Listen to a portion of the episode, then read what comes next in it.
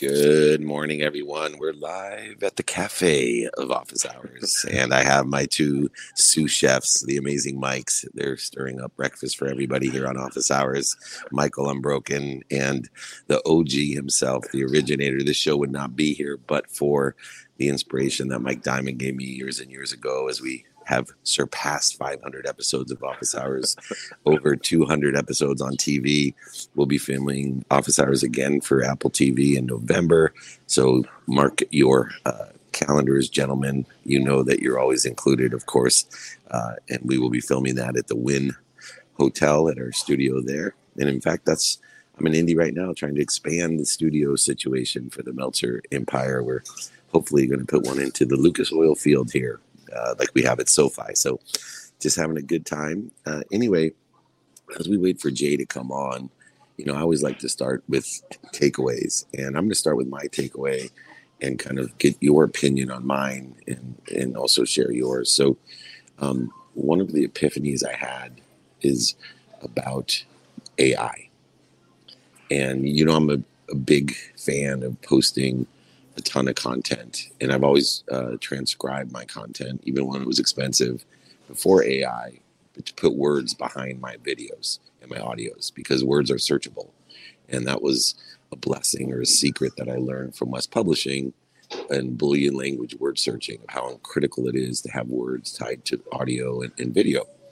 One of the epiphanies that I had that will set a huge separation, especially uh, with people like us, is to make sure that you're posting, even privately or on a, a non uh, promoted account, every single piece of content that you have. Uh, and I'll tell you why.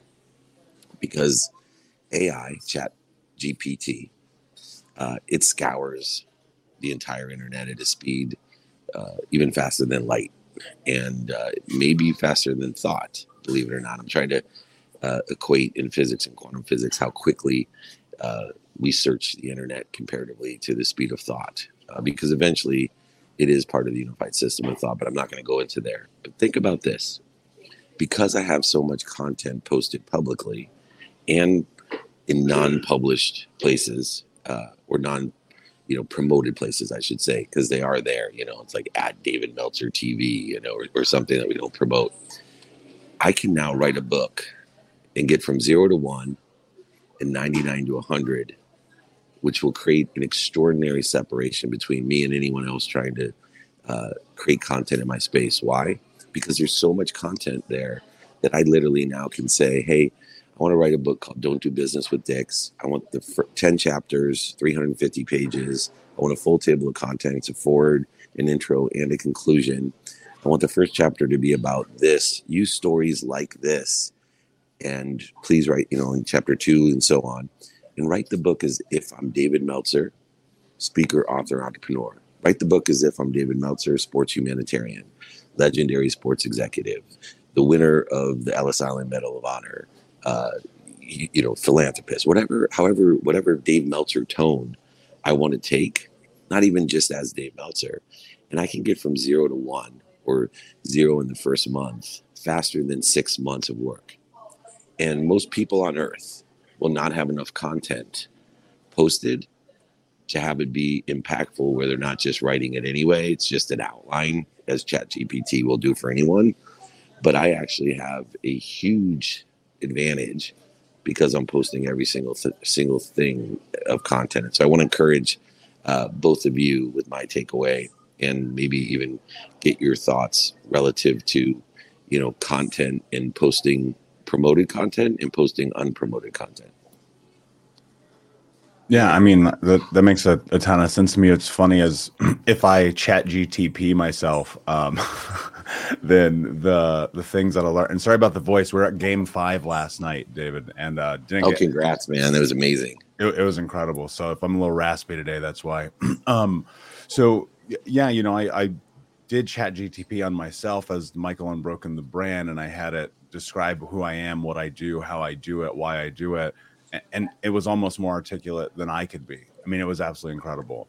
And now between the social media, the podcasts, reels channels, etc., I mean, we we have a total of over fifteen thousand pieces of content on the internet, and I think you're spot on that you know people who do not have this amount of content or are not publishing frequently are missing a huge opportunity to use AI when it comes to being able to not only shortcut but circumvent a lot of the things that I think become barriers from doing some things that could actually be super simple right? I mean I, have always looked at it and said you know i want to write a book a year until i die. Well with chat gtp maybe i'll write two one let them do it and i'll do the other one. Nice yeah i have to agree with you it's funny i was watching a clip of an old friend of mine uh, desmond child and I never really understood. I was writing songs with him back in 1997, and he's written 9,000 songs. Out of 9,000, 4,000 were actually, 3,000 were recorded.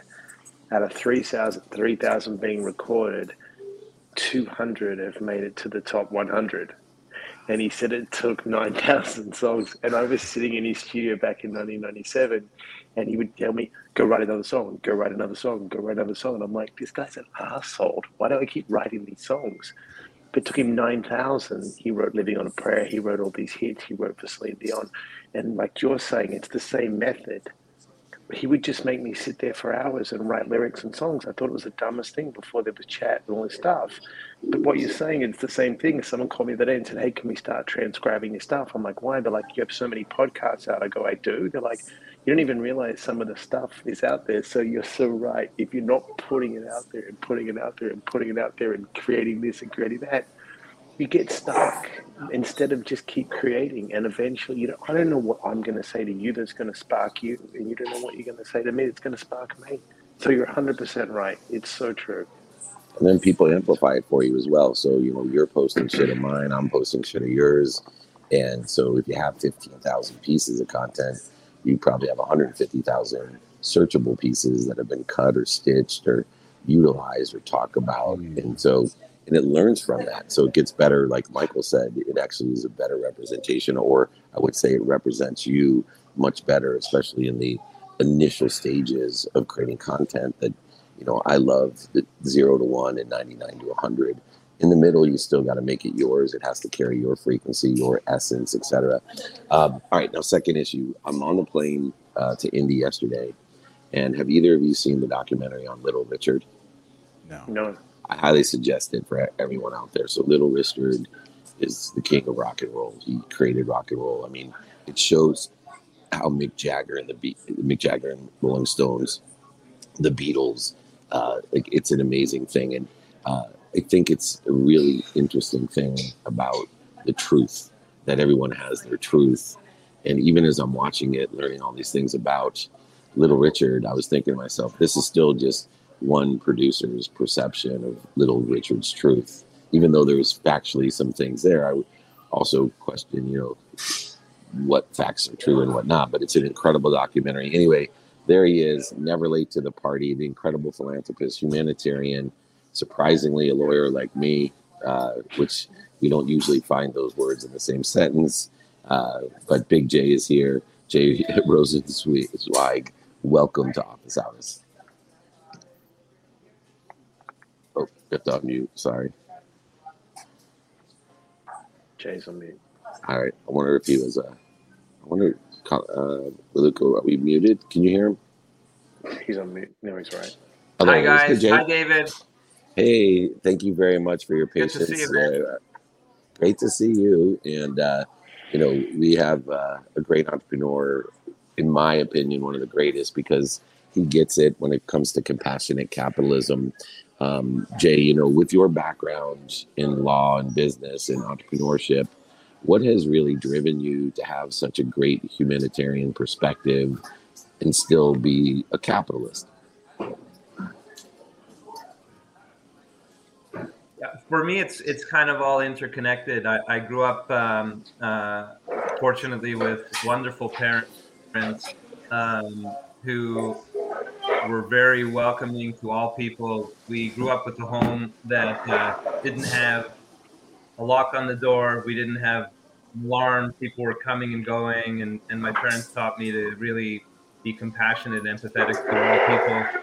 Uh, and my dad was um, unfortunately, he, he was in a position, um, given his family circumstances and given his dad uh, having uh, come from um, Romania in the early 1900s as an entrepreneur and, and suffered through the depression, that he wasn't able to go to university, but he always loved electronics. Um, so he was pushing um, wheelbarrows up and down uh, the street in Montreal, um, fixing people's radios and fixing electronics, and eventually starting his own electrical business uh, at the age of 20. Um, so I learned from him entrepreneurship, but I also learned from him my mom the importance of compassion. Um, and uh, I noticed um, how exciting it was to be an entrepreneur, and I always wanted to be, but I always wanted to give back at the same time. And when I was in law school, I met a really important mentor named Irwin Cotler, who was a professor there who represented people like Nelson Mandela uh, uh, and Natan Sharansky, really, really, really fighting for the most important human rights causes of the Soviet Jewry and apartheid. And uh, he inspired me uh, to to do uh, to do more from a human rights point of view, and we became great friends. And ultimately, uh, he became Canada's Attorney General, Minister of Justice, where he enacted all kinds of progressive laws and freed more people who were wrongfully convicted.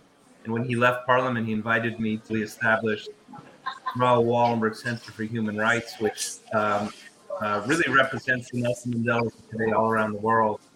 Um, and it's been a, an amazing ride for me to combine the entrepreneurship and the giving back.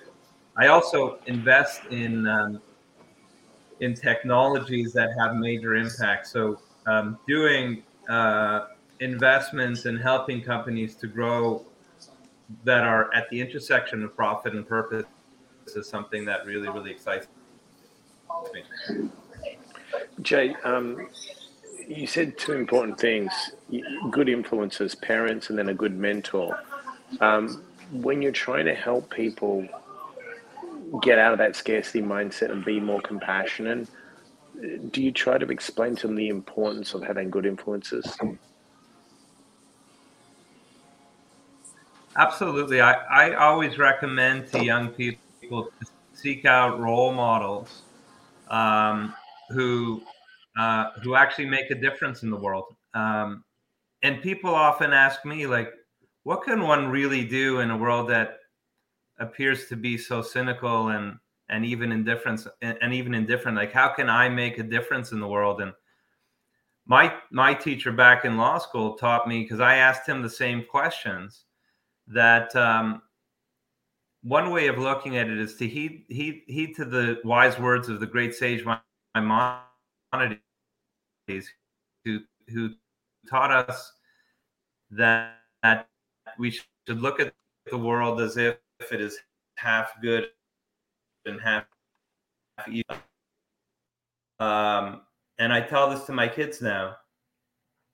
Then one good deed, whether it be helping a friend with homework or, or helping someone cross the street or calling a grandparent to say hi, that one good deed sense we have really up for the better. And that's something that really sticks with me um, that uh, and in addition to that when we do good in the world it actually enhances us simple if you want joy enhance your life immeasurably Yeah, Jay, that's so incredibly true. And and you know, I think that when we do have those people like you in the world, we're exponentially changing it. I mean, on a daily basis, and the impact we get to have is incredible. Well, you know, one of the things that you do, obviously, that I think is a, a huge deal is your annual report on uh, equality. As we head further and, and closer into a connected society, can you talk about not only the, the importance of the report and why you do it, but how we can be more equal as a whole, as a community, as a society, as leaders, as entrepreneurs?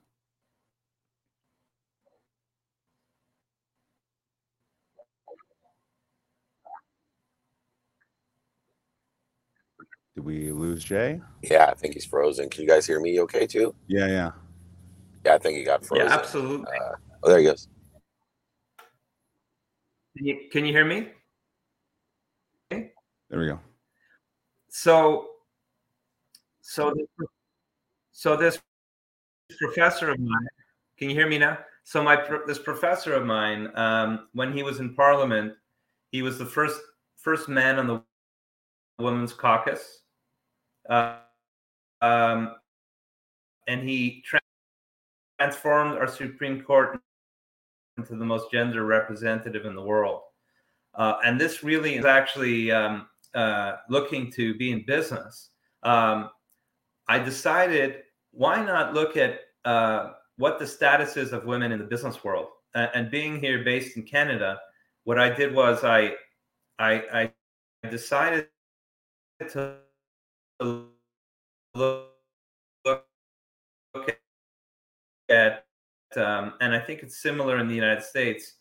Every public company has. So um, I decided to look at the 100 largest publicly traded companies in Canada and look at the five top paid executives within each of these companies. So the 500 top paid executives in Canada to understand what is the status of women in business. Um, and uh, I measured the percentage of women in those uh, businesses, and I, I I figured the numbers would be low, but I didn't realize they'd be that low. This was back in 2006, and it turned out that the percentage of women in these top jobs in Canada was 4.6 percent, and this really really surprised me. And from that point on, I determined to continue doing this work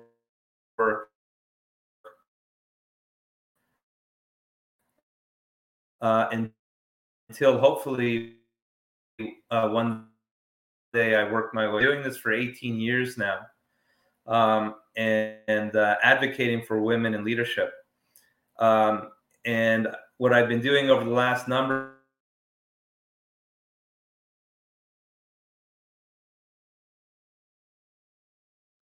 to uh, to uh, greater geographies and and bringing Americans into the into the discussion and Europeans and um, dedicated the report to the brave women of Iran and women fighting uh, for freedom all around the world. Um, so if you look at my 18th annual report, you'll see contributions and endorsements from Prime Minister Trudeau to um, Deepak Chopra to Mark Cuban, Alyssa Milano, uh, Sheryl Sandberg, and um, it's just a very, very important project for me. But um, if if a business person can't, business people understand bottom line. What I do for them is I present to them the, the business case. Um, there's Harvard studies in that regard, McKinsey and Company studies, which indicate that the greater diversity at the top levels of corporate of the corporate world, the greater the business results. So if one can really, uh, business people can understand the business imperative. We how's the uh, how's the Wi-Fi? Are we doing okay on the Wi-Fi?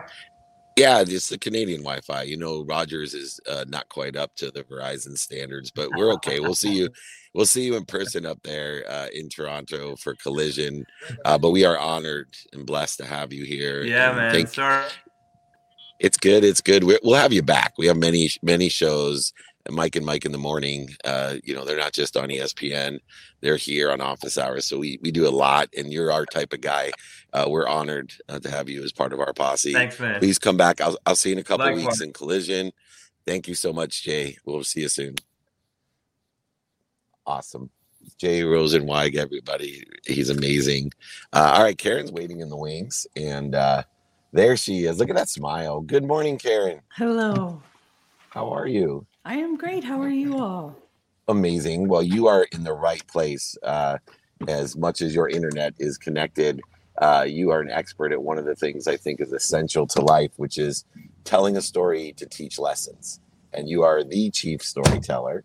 And Karen Eber is where you go to uh, learn about the importance not of just of stories, but of telling those stories. So I want to start uh, with you know where did that come into play for you? Because it took late in my career, even as I was speaking on stages, to realize uh, how important it was uh, when I was a child to hear the same story again and again. And uh, you know, it's not just telling a story; it's the way we tell the story, it's the purpose of the story, but it's also the repetition of the story. So I'd love to hear kind of where and when storytelling uh, really took impetus or uh, took a priority in, in what you do. It started really early in my life. I was born with blue eyes like most kids, but around the time I was four months, my eyes turned two different colors. One's brown and one's green. And it's something I've always loved about myself, but I learned that not everyone found it as unique and special. Doctors were telling me that they could fix it for me, or people were telling me, oh, I know a dog like that. And I thought, like, this thing that is so special to me is something that people don't know what to do with and they view as a problem. And I could notice the moment in conversation where people's eyes go back and forth between my eyes and they uh, slowly stop their conversation and they reach this moment where they say, Did you know you have two different color eyes? And I would feel like I was on display. I would feel like I'm a sideshow in the circus, expected to perform. And after this happened so many different times, I thought this thing that I love makes me feel awful and I don't want to feel bad about it. So I told this story about around the time I was five years old. I was in my room coloring one night we have that big box of crayons that you have your perfect ones, your peeled ones, your broken ones.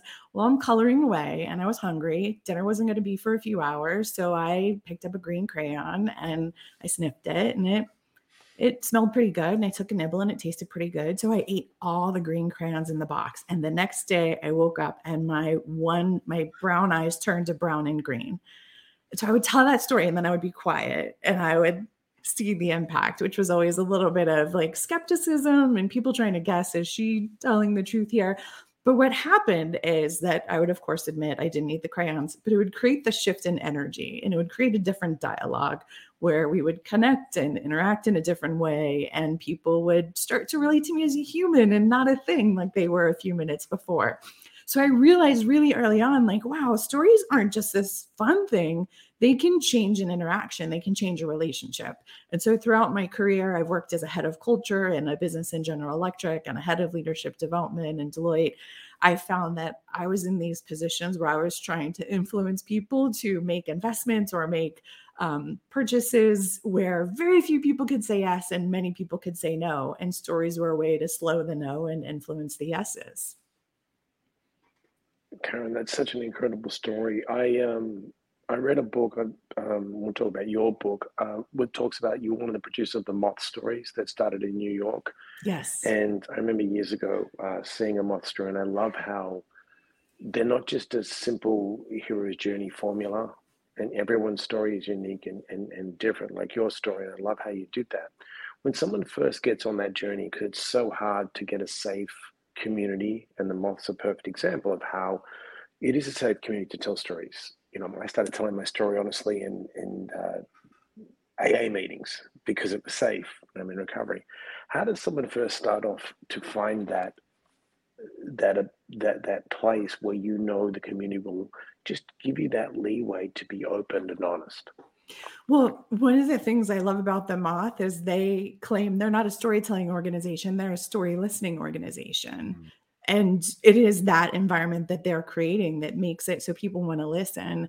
I help people tell stories in all facets of life and tell a range of stories from the most personal story a person might have to an origin story about a company. And so I love to guide people to every story is personal you're bringing your perspective to it you're telling it and only you can tell a story the way that you can even if you're telling someone else's story but personal doesn't mean private so no one has to be sharing something that feels too private to put on the air to millions of people but they are going to bring their perspective to it that makes it personal and so when we start there people recognize oh there's a lot of autonomy in the story that i'm telling and how i tell it and how i make it personal so I have a TED talk that was really popular, and I don't tell any stories about myself in it, but I tell stories about. Uh, there's an opening story about someone dropping a phone down an elevator shaft, and Walt Bettinger, the CEO of Charles Schwab, um, failing an exam. And the way I tell it, it's personal because I'm putting my perspective into it, but it's a story about others. And so we try to find those opportunities to just start telling stories, even if about a topic not personal to yourself so that people can see that reaction and recognize that this can be really comfortable and everyone is going to respond to what I'm saying. Yeah, Karen, I love that. And I, I think that storytelling, I mean, if you look at humanity's evolution, it's always been the we're sitting around the campfire connecting.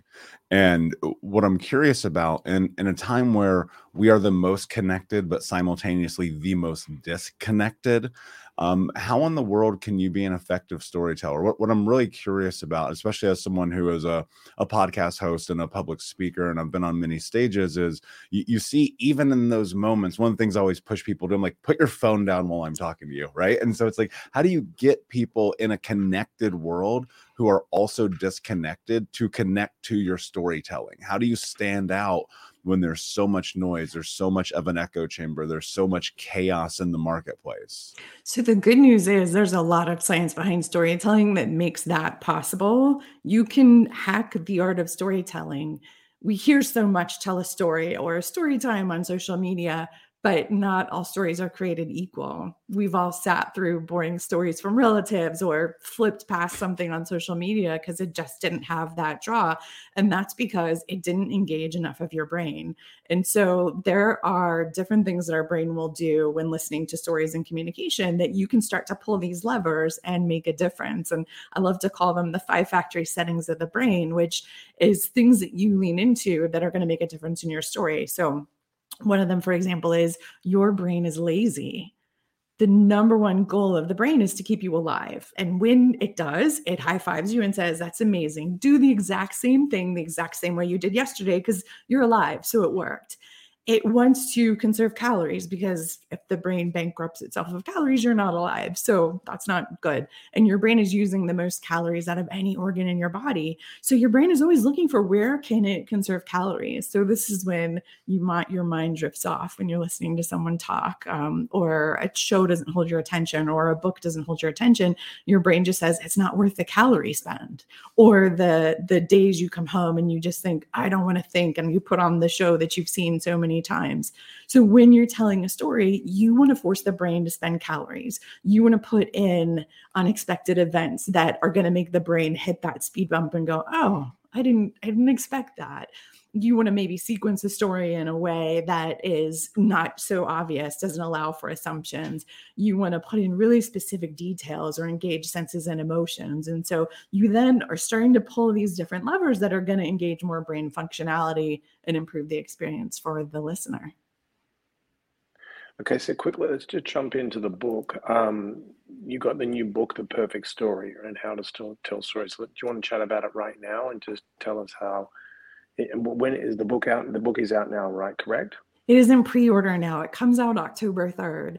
I wrote it because I want people to recognize storytelling as accessible. Wherever you are in life, if you want to be a better storyteller, this is going to ground you in what's happening in your brain, but not in a really sciencey way. It's things like your brain is lazy and help you think about what to do about it. But then it takes you through where can you find these ideas? How do you think about your audience when you're telling a story, a structure? For those in the business world that have to tell stories with data, it talks about that. Um, it gets into some of the physical aspects of telling a story because your body is a piece of the story too, and even gets into how do you make sure you're not manipulating your in your stories, and and how do you navigate the vulnerability. Amazing. And one thing just to share that I love, you mentioned the moth. I think we can learn from so many different storytellers. So at the end of each chapter are these interview vignettes with people that tell stories in different ways. So one is an executive producer at The Moth, a former creative director at Pixar, a host of TED Radio Hour, a Sundance Institute founder. And each of these give a little snapshot into their world in storytelling, which is really fun to see the different perspectives. It's amazing. You're on mute, Mike. Mike, muted. That's a new one for me. Um, normally I'm always loud. Um, if you were to put a bow around it in, in terms of when you look at effective storytelling in, in a sentence or two, what are the things that people are doing that makes them stand out?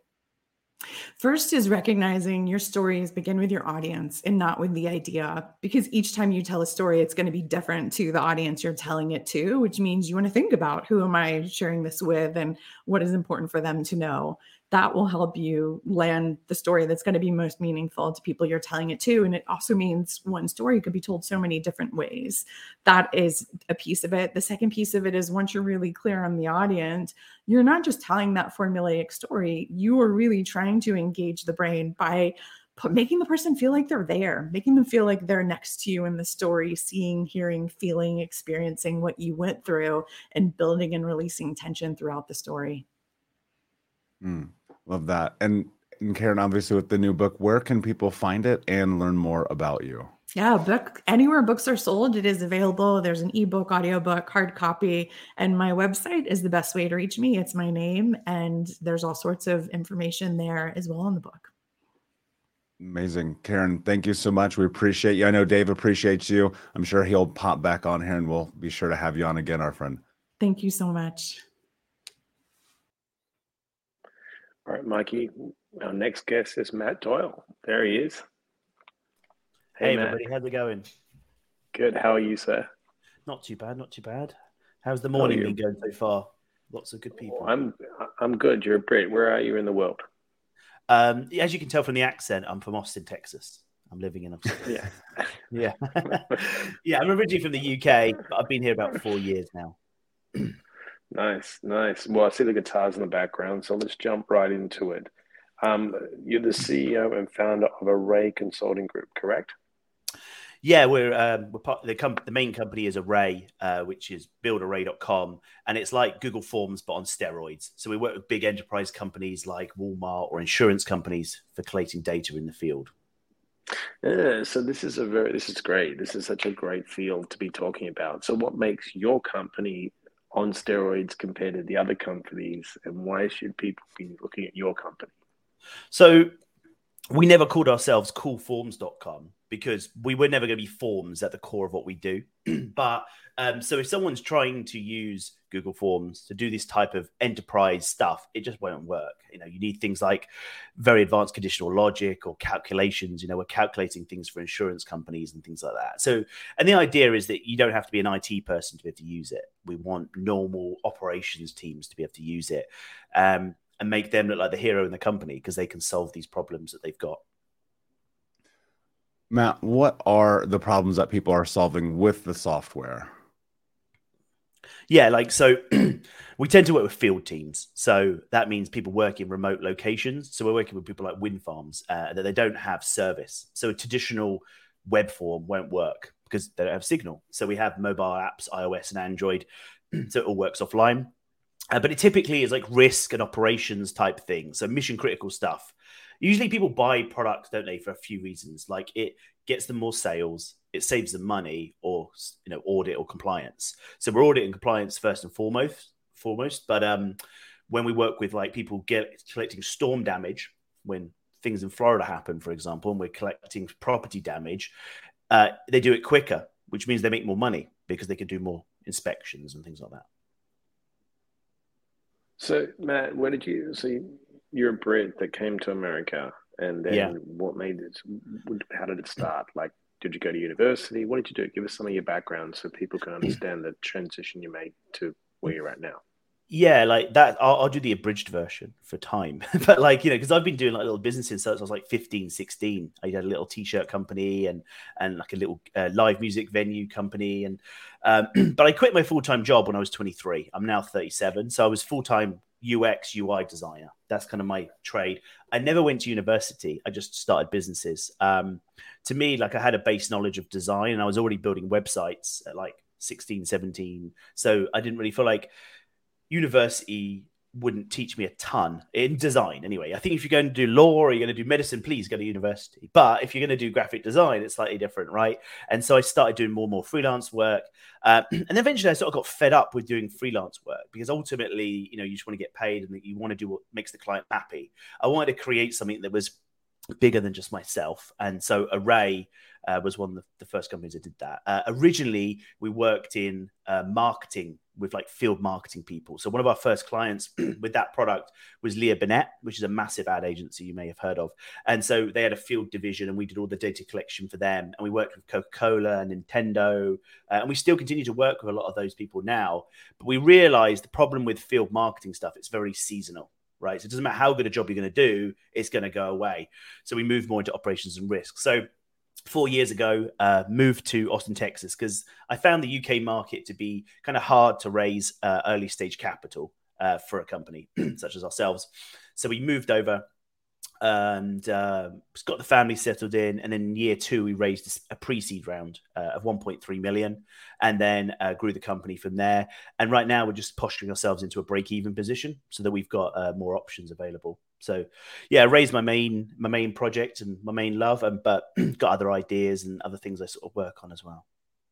Matt, I think one of the things that's really interesting is that, uh, especially when you're talking about enterprise size companies, the idea of introducing new things into their SOPs, into their processes, their systems can often be scary for them, right? And you're like, well, here's the solution. You guys don't see this here. When when you're working with these large scale companies, what what are you talking about that's getting them to be willing to take the leap with you when things and you know this especially in the insurance industry and i know this because i worked for one of a fortune 10 companies in another lifetime um, these companies are not very easy at making decisions around technology and progressive ideas. How have you been able to make yourself stick out to work with these large companies and to implement your softwares with them? Well, obviously, that's exactly true. And t- historically, the way to solve that is you hire uh, senior salespeople who've got some Rolodex, you know, who who get into these places. We took a different approach, um, which was how do we uh, land and expand? So how can we start very small? you know, uh, operations departments have a credit card. They can buy small purchases under a thousand dollars. So how do we kind of get in there, solve that initial problem they have for an affordable amount, and then grow through the organization? All of our big clients maybe started on a couple of hundred bucks a month and grew and grew and grew and grew as they get more trust and more commitment. And our job is to try and uh, get people to become internal evangelists that they they're happy with what we do and they like what we do. And like I said, you know, our job is to make them look like heroes, like right, raise them up in the organization so that they, you know, and there's multiple companies we've worked with and the staff have won awards or got promotions because these were sticky problems that IT couldn't get to fixing and they were able to fix it. Because these operations people, they're smart people you know, blue collar workers a lot of the time, they know how to fix the problem. They just don't have the tools to do it. They have Microsoft Word and they have Excel. And so we try and give them the tools. So to your question, we try and land and expand. So we try and let them have really quick success for a small amount of money and then grow through the organization. And, and last night I got an email from another one of our bigger clients, another use case, another use case, because we just keep knocking them out. And that's how we do it anyway. So, with everyone now panicking with AI and just technology moving so quickly, do you feel where, where I mean, obviously you're you're an entrepreneur through and through. Like you straight away went, I'm not going to university to make websites. Like, but no, but some people can't. They get stuck. They do four years in a graphic design course and realize they could have just gone an internship. Where do you, how do you use AI in the future, and how do you avoid the pitfalls of a lot of people of, you know, not not being able to keep moving forward. Yeah, I actually do a talk on this uh, when I do different public speaking, and it's about. I'm I'm personally a dyslexic person, right? And so, uh, you know, you one as well. Welcome, welcome to the club. And also, or non-linear thinkers, right? So we think and approach things a little bit differently. So, and we are, a, you know, we have a proclivity towards design, entrepreneurship, you know, um, uh, interior design and sort of like architecture because we can three dimensionally see stuff. And in my talk, what I talk about is that as our superpowers, uh, so the, the Marvel world and the real world merge more, you know, with, you know, virtual reality and augmented reality and AI and things like that. The, like, I don't know if you, you know, when, when you went to school, your teacher might say, well, you, Mike, you need to learn uh, how to add up because you're not going to have a calculator in your pocket when you when you grow up. Oh, well, no, you were wrong about that. And now we have Chat GPT as well. And so um, the bridge for non-linear thinkers that's gone you know now we can just get our creative brains engaged engaged and just concentrate on that. So for the people who are creatively minded about problem solving it's the best time ever because now we don't we have those other barriers removed I think every company should be thinking about though what their AI play is. Like we're, we have got stuff we're working on uh, where we're going to be building forms automatically with prompts. We're building reports automatically because we've talked about forms. we do automation, workflow, document output, reporting, and we're going to use AI to help people automatically generate that. So if you can imagine, we're working with these operations pe- people, we're giving them the tools to quickly build this stuff. Well, how can we just make it quicker for them to build, quicker for them to visualize what they want? Because the chances are a lot of these blue collar people are like us, Mike. They're dyslexic and they're in the blue collar world, but actually they're really smart people who can problem solve. Um, so AI is going to be very disruptive, as I'm sure everybody has t- told you and everyone says it's true. But actually, it's a massive, great, great opportunity for us to uh, lower the technical bar for people more. Yeah, when you're when you're building and growing, like I love this idea of like getting in and then expanding. I think that's brilliant. Um, I, I think that's one of the best things that can really in a way it's like creating value first for people, right? Even though maybe they have to pay a little bit for it to get in the door. When, when you think about, and I want to stay on AI for a second, especially with what you do, because so much of it is in automation and and building. Um, how do you safeguard yourself from being obsolete in light of the fact that AI moves so fast? Well, actually, one of our investors said this. They, because they, uh, you know, our investors are they try and keep the finger on the pulse, don't they, of how the market's going. And in the financial markets, obviously, a lot of companies had issues the last year or so, especially kind of some later stage people having problems, um, you know, getting an A round or something like that one of the other things they obviously are considering is is how AI is going to affect their portfolio companies. And there is some portfolio companies that will be basically obsolete, like you say. Uh, and their opinion and my opinion is that it doesn't really affect us in the same way. Uh, you can get AI to write, uh, give you the questions for a form, actually, and that's what we're using to then build our form technology. But it couldn't build the tech stack it would need today to do it. Uh, what we do, so we're not really going to be as affected as like some companies would be for sure. I love how you said that because that's the that's the biggest mistake. People think that you've still got to be skilled in what you do, like you said, tech support, and still there's still got to be a human connection. So yeah, you can get certain information, but if you're still not up with what you're doing it and collaborating it, you just kind of wear yourself out, right? You you become lazy. Yeah, I've always said that, like, as a technology company, you need to look about how you play nice with the market, and like, you know, there's like um, a company we're doing some stuff with the insurance world like policy writing and things like that and it's a company that's built an ai model that will read our forms and see if someone's getting stuck and so how do you play nice with these these emerging technologies and often that's a distribution channel or it's a it's a pr thing for you to use Matt, that's powerful, man. Um, where can people find out more about Array and learn more about what you guys do? Uh, buildarray.com. Build Array, like building a wall buildarray.com. And you can, there's free trials on there. Uh, there's um, free plans on there if anyone wants to try it. And we're always happy to help people build stuff, get them going, make have some success. Because, like you said, even if the trial's free, it's not necessarily free time to do it. So we help them with that. It's amazing, man. Thank you so much for being here. I know that Dave will be happy to connect with you and have you back on the show. He is in Indianapolis working through a deal with the Indianapolis Colts right now. So I know that he's missing being here, this opportunity to learn more about what you do. But thank you so much for being here. It's incredible, man. And uh, people go check out buildarray.com. Thank you. Bye bye. Awesome. All right. We got one more guest.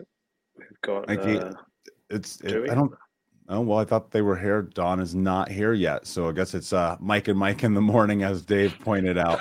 Dude, you you know what's so crazy, man, is like watching AI. This this whole conversation this morning about it has just had me thinking, like, you know, as entrepreneurs, business owners, change makers, leaders, like you and I, and many of the people watching this, like, how do you really use AI? Like, how do you really take this thing that's one of probably if not the greatest greatest tool for business owners ever and utilize it and use it in a way that helps you know exponentially grow you. Are, are there i'm curious mike are there ways that you're using ai now uh, as a as an entrepreneur and business owner? You know it's such a really good question because i'm like so old school when like i handwrite things and when i write i do my own research. Like i try to like when i read a book for example I, I put uh, like a, a thing at the front and I write down the references because I physically, the way my brain works, uh, I have to learn that way with dyslexia. But now I try to do it in a way of like, okay, if I'm going to do content, how can I use it to make sure my content moves quicker, is more efficient, and the one thing that I struggle with um, is uh, instead of it, I got to use the AI to document correctly, and I think Mm. The one thing that that won't trap you and won't trap me, and I was watching it the other day, is there's artificial intelligence can't buy authenticity. So i- at the end of the day, I still want to go see Lee, you live, and and a robot can't replace Mike live, right? So we've got to use it to gather, uh, but we've still got to be authentic in it, telling that message. But if we can use it to get the message out quicker and document quicker, then I think it serves us. Because at the end of the day, with what you and I do, our stories, you know, come from a dark place and there's got a lot of light in them. You can't buy our stories and authenticity. Mm. So it, it, you know what I mean. So I try to find the balance of I do need it. I'm going to be honest. Otherwise, you fall behind because you've got to be putting the stuff out there. But I don't rely on it in the sense of I still like to do my own research. So for documenting, I have to like keep up to speed and document it and use it. And if it helps me write a, a script a little more efficiently, yeah. But you know, so way I use it in that way personally. Yeah. I, I'm doing the same, man. And I think that a big part of it is sometimes if I can script things out, it'll help my brain actually make more meaning of the thing I'm even trying to do. So I, I totally understand that. Uh, looks like where Lucas said Dawn will not be joining us, Mike, today. All right, so it's your turn. You know what? I wanted to really hear from Dawn. I tell you why. Um, it's funny because uh, she has IBS. She had IBS, and she's a doctor that kind of goes through all the nutrition stuff.